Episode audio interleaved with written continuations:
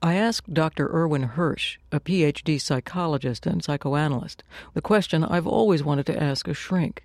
When you see a portrayal of an analyst in the movies, well, how does it make you feel? I hate seeing portrayals. I, I could practically never remember an analyst portrayed in any way that I wasn't annoyed, angered by in any medium. Analysts, it turns out, really do look at these movies. I think that analysts are concerned about how they're portrayed, not so much having to do with just that they're analysts, but that psychoanalysis has taken a real downturn in the last couple of decades. Dr. Gail Saltz is chairman of public information at the New York Psychoanalytic Institute. And I think that they're trying to understand why that's happened, and certainly that has something to do with their image. Analysts are portrayed almost invariably as powerful. The power to change people, the power to extract secrets from their patients, the power to recover memories for good or ill. Try remembering. Let your mind go back to your childhood. Was it happy? Ingrid Bergman treating Gregory Peck in Spellbound. I'm haunted, but I, I can't see by what. Can't have been too bad for the image of analysis, back in the days when the Europeans in Hollywood were all on the couch. Spellbound even used David O. Selznick's real life analyst as a consultant on analytic matters. Not that it helped much. And if we can unlock one tiny memory, it'll give us a key to the others. That's in the tradition of the cathartic cure. Dr. Glenn Gabbard is a professor of psychiatry at Baylor College of Medicine and co author of Psychiatry in the Cinema. His book lists more than 400 films which involve some form of mental health treatment. My hand hurts. Your hand is remembering. Open your mind and the pain will leave. Gregory Peck suddenly has his flashback to a repressed memory, It's burning. My hand's burning. Try to and he's remember. miraculously cured. Pretty dramatic for an analytic session.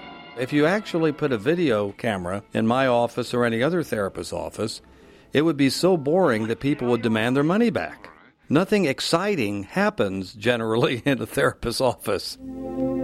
If only it could be the way it is in the movies. How do you know she's willing to be psychoanalyzed? Oh, she will if I ask her to. Fred Astaire analyzing, sort of, Ginger Rogers in Carefree. When you do know that you have two minds, the conscious and the subconscious. Really? It works all the time, even when you sleep.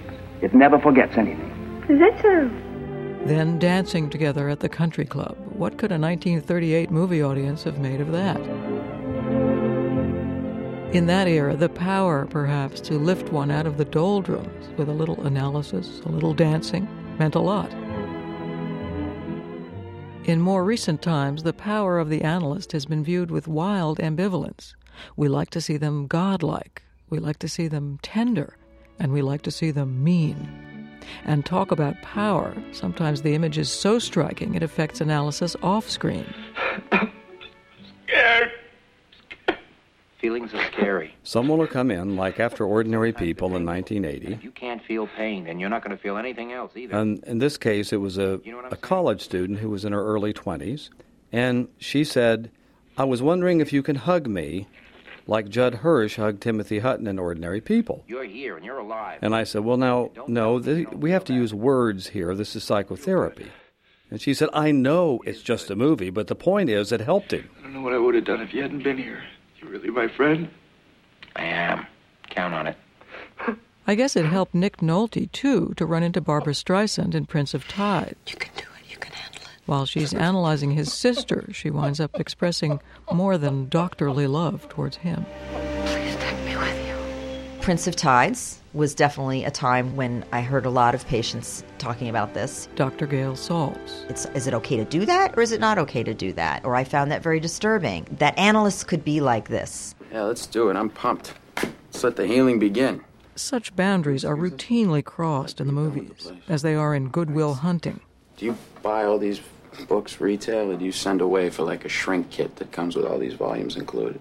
Do you like books? When Robin Williams extracts humanity from a tortured Matt Damon in that film, the cathartic cure and the godlike shrink are one.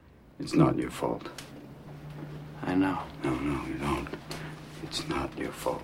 It was a statement that this can't work unless I really express a kind of a love for you that your rotten father or mother didn't do.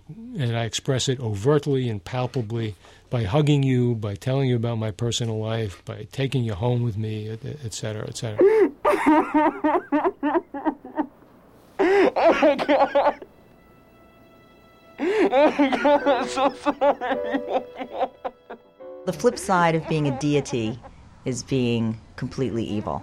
They're, ve- they're very close to one another, actually. Analysts who explore the mind, that's very frightening for a lot of people, and they are either idolized or devalued, and those aren't very far from one another. Some analysts are still reeling from Brian De Palma's Dress to Kill, in which Michael Caine played an analyst. No waiting. Go right in. The doctor will be with you shortly. Dr. Gabbard considers it to have been a low point for Shrinks.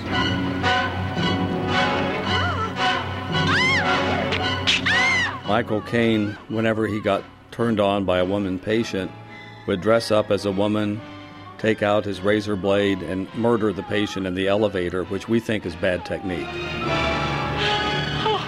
Which brings us to Power Personified, the man eating analyst. What is your worst memory of childhood? Death of my father. Tell me about it and don't lie, or I'll know. Hannibal Lecter, of course, is the most evil. You're very frank, Larry. And then you see some that are sort of hardworking but misguided, like Jeff Bridges and K-Pax. I don't believe you're from K-Pax. I believe you're as human as I am. I would say you're in need of a Thorazine drip, Doctor. I'd say right now we're getting a pretty good variety of positive and negative portrayals. Caroline, what are you feeling? A variety of shrinks. That really is all one can ask. Do you think I was driving him away, Dr. Sobel? Looking at them, laughing at them, helps us audiences work things out. I mean, maybe there's still hope. Well, he did take out a restraining order against you, and I have to be honest, that's usually not a good sign.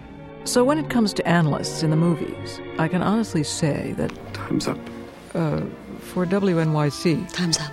I'm Sarah Fishko. And we will continue next week when I get back from my vacation. Oh. There's a lot going on right now mounting economic inequality, threats to democracy, environmental disaster, the sour stench of chaos in the air. I'm Brooke Gladstone, host of WNYC's On the Media. Want to understand the reasons and the meanings of the narratives that led us here, and maybe how to head them off at the pass? That's On the Media's specialty. Take a listen wherever you get your podcasts.